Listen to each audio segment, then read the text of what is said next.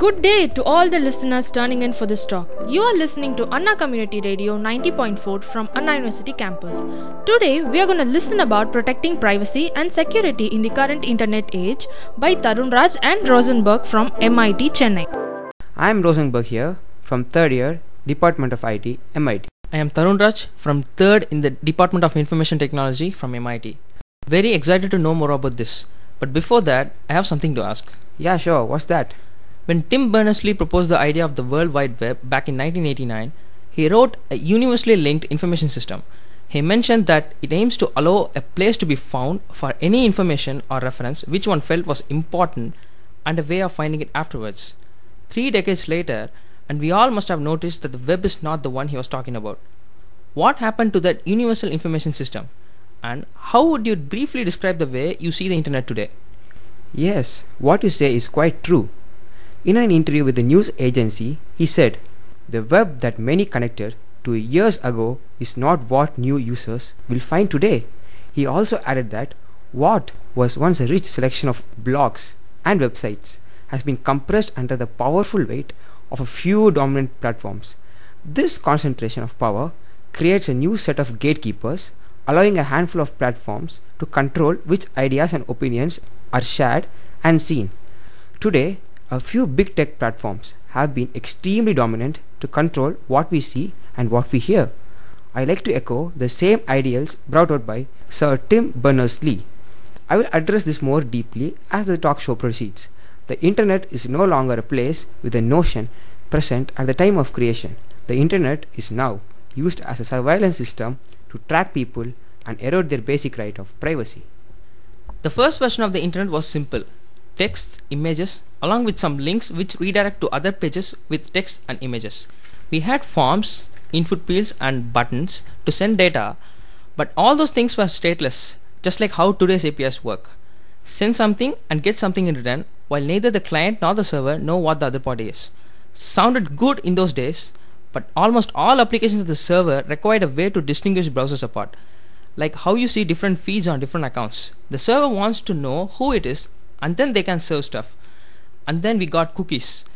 And with the modern day JavaScript, we see pop ups, autoplay videos and audios, advertisements, both skippable and non skippable, just like on YouTube, and closable and non closable. How do you see the privacy of individual people affected this way? I would like to first explain to you why cookies are needed. Every time you visit a particular web page of a website, say a login site for some service which asks your username and password, let us assume that you are using it for e-commerce purposes. Now it is not convenient for you to enter your login details and passwords for every single page request. Plus, it's also time consuming. The developers and researchers at various technology companies and institutes were searching for new ways to store our details which are needed frequently. In June 1994, a well-known computer programmer, Louis Montulli, an employee at Netscape Communications, got the idea of using magic cookies in web communications.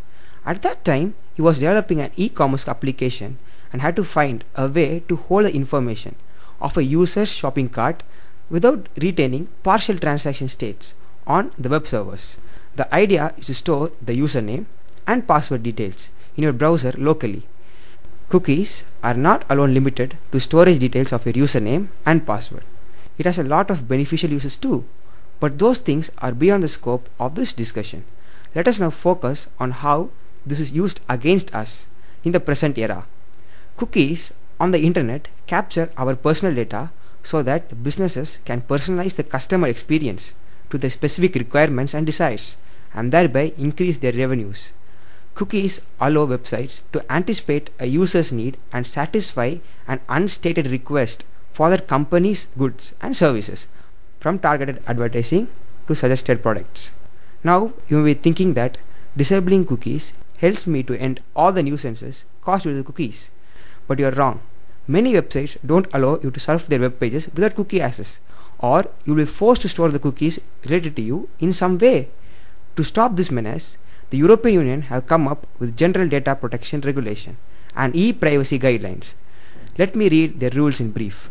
A web page using cookies must Point number one receive user's consent before you use any cookies except strictly necessary cookies. Point number two is provide accurate and specific information about the data each cookie tracks and its purpose in plain language before consent is received. Point number three says document and store consent are received from the users. Point number four allow users to access your service even if they refuse to allow the use of certain cookies.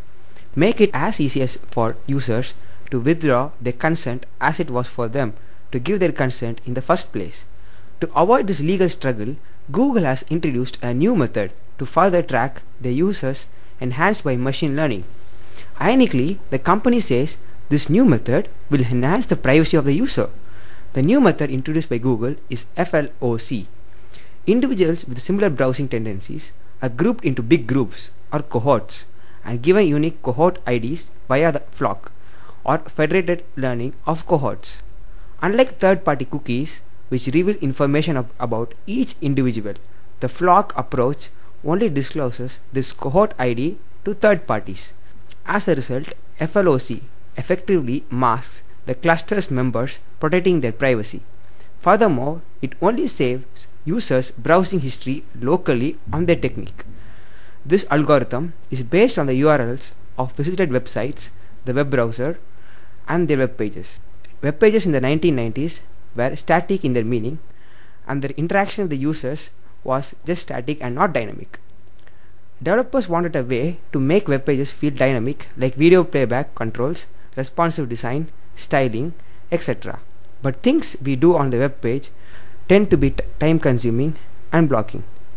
So, this guy named Brendan Eich, an American computer programmer, sat down and invented a new language in 10 days called JavaScript, which promised to help implement those ideas with a non blocking I/O, meaning loading something in the background won't block the user's interaction with the asynchronous way. And with the combined effort of the developers all around the world, and with the ECMA, ECMA stands for European Computer Manufacturers Association, and with the combined effort of the developers all around the world and with the ECMA to ensure the interoperability of web pages across different web browsers. JavaScript was meant for good, but they have become something and brought us to this day. Let me throw you an example. Fingerprint.js uses an innovative combination of browser fingerprinting, IP, URL analysis, device analysis, and machine learning to accurately identify up to 99.5% of unique visitors. Okay, what you said cannot be denied. Even the GDPR put even stronger requirements for EU citizens, like not just no cookies without consent, but also no tracking without consent. But all we see nowadays is numerous pop ups asking if it is okay to track us or if we deny it, the pages sent enormous steps to opt out that the user would just choose to be tracked and proceed with it. And also about the fingerprint JS, not just it identifies users across different sessions or IP addresses, but also can do the same if they access the page in an in private or incognito session. It is truly terrifying. So, is there really no way to stop this? Is there something we can do to escape this? If you try to observe the news related to internet privacy, many people are now coming up against privacy evading tools used by big tech companies and are raising a lot of awareness campaigns to educate people about online privacy. For example, the online search engine company DuckDuckGo has a privacy focused newsletter to educate users about malpractices done by influential tech companies. The most bureaucratic thing related to protecting people's privacy happened on 26 January 2009. The United States House of Representatives passed House Resolution HR 31 by a vote of 402 0 declaring 20th January National Data Privacy Day. These messages give us a new ray of hope that people can still put their data at their own control. Can you suggest some methods to the public on how to control their data and protect their privacy? Yes, sure. For many of us, it may come as a surprise that ads can still follow you around in incognito and other private browsing modes. That's because incognito mode isn't really private. Incognito modes only deletes your local search and browsing history, just the contents that's stored on your computer. Websites, search engines, internet service providers, and governments can still easily track you across the web. If you visit nothingprivate.ml, you will be surprised how a simple web app can identify you across sessions be it normal or private sessions. That is why it's important to use privacy alternatives that don't share your personal information. But why do companies track you in the first place? Let's take the prime example Google. If you ask anyone what Google business is, they will simply say search. But Google actually makes a lot of money from serving ads on other sites. Put simply, Google isn't a search company, they're an advertising company. Google customers are not its users, but the advertisers.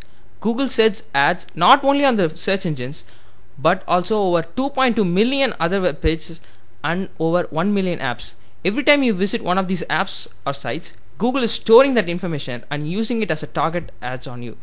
That's why you may have seen ads tracking across the net. You may think how this would affect me as a person. All that privacy may mean for someone who is doing stuff that is against someone like a government or an organization. But here's the catch the EU government wouldn't put such rules if there was no necessity. Let me give a real life example. Let's say you are shopping online, be it Amazon, Flipkart, Snapdeal, or any other online mart. You probably would have noticed this before that the price for a product on your screen might look much higher than the one on your friend's screen for the exact same product who is from the same geographic area. That is because the website already decided that you would pay more for this product and thereby get more profit. That profit comes right out of your pocket because they decided you were willing to pay more for your laptop based on tracking. The worst part is this sneaky pricing tactic has been long used in other industries and the dynamic pricing trend only continues to grow more and aggressive. Okay, how do they get all those info you might ask? Let's say you search for a product on Google, see the reviews for a while and read some post about it and then decide to close the browser because you didn't like it. But Google now knows that you searched for that product and you went to read those posts about it. Now, every time you visit other pages who is affiliated with Google for serving ads, will serve you the ads for the exact same product, even though you close the browser for that reason. And they will serve products until you convince yourself to buy it. That's how all big tech companies work. It's called the filter bubble. The web pages decide what to show you so that they can get more clicks from you and serve ads to your eyeballs. This is the same exact reason why you would see different search results on your computer and your friend's mobile. One simple step would be to stop using Google search by switching over to other privacy respecting search engines like Qwant, Searchpage, Brave Search, Jamoon, etc. Or you can regularly delete your search history from Google account. Again, there is no guarantee that Google would forget you if you do that. And for the security part, make sure you don't use the same password on many pages just so that little meter from Google said it was strong. And for the privacy part, make sure you don't use the same password on many pages just so that little meter from Google said that it was strong. Once a hacker gets your login credentials on a single web page, they would try using it on other pages as well. They have automated tools which recursively try using the credentials on other websites. Many people tend to use password 123 or 1234567 because it was simple and easy to remember. And by the way, if I said any of your account's password, change it now immediately. Moreover, you can also visit Have I Been Pwned to check if your passwords have ever been leaked. Data leaks happen every time. Many major companies, including LinkedIn, Adobe, Dropbox, Snapchat, Minecraft, have all had data leaks. It is our responsibilities to keep our passwords unique and secure. Using a password generator or a manager like LastPass or turning on 2FA, which means two factor authentication, on your account can save you from this hassle. Companies often tell you that sharing your data is safe because they do the anonymous thing by first removing your personal information. Apple. However, this depersonalization leads to only partial anonymity as companies still usually store and share your data grouped together. This data group can be analyzed and in many cases then linked back to you individually based on its contents. Now imagine what happens when companies doesn't even make that effort when sharing your anonymous data. It's a win-win for the big guys. The only true anonymized data is no data. So when asked to check boxes to share anonymously, don't. Let's say you sign up for an account on a website and when you do that, you're often presented with terms of service that outlines how your data is collected and used. But did you know that all information about you that you work so hard to protect is rarely ever your exclusive legal property? Most websites demand a perpetual license to your information with rights to use it as they fit. Some websites even grant themselves the right to sell your data individually or even use your personal photos in advertisements for the service, all without your permission. If you have ever been in this situation, which most of us have been, try searching the web page at tosdr.org, which means Terms of Service Didn't Read, which ranks websites and tells important info from the 100 pages long Terms of Service. When we speak about privacy to others, we can often hear them saying, I'm protected by all these safe measures, ad blocking, spam filters, etc. But it doesn't mean that they know how their privacy risk. A great example is Google. Everything you do on Google is secure. I can bet on it. But at the same time, it is one of the biggest ad serving companies. Just like DuckDuckGo says, being secure without privacy is like being inside a home made of bulletproof glass. Of course, no one can get inside, but at the same time, everyone can see what you're doing inside. One more point I wanted to add is that anonymity is not the same thing as privacy, as people often find it confusing. Anonymity is keeping your identity private, but not your actions.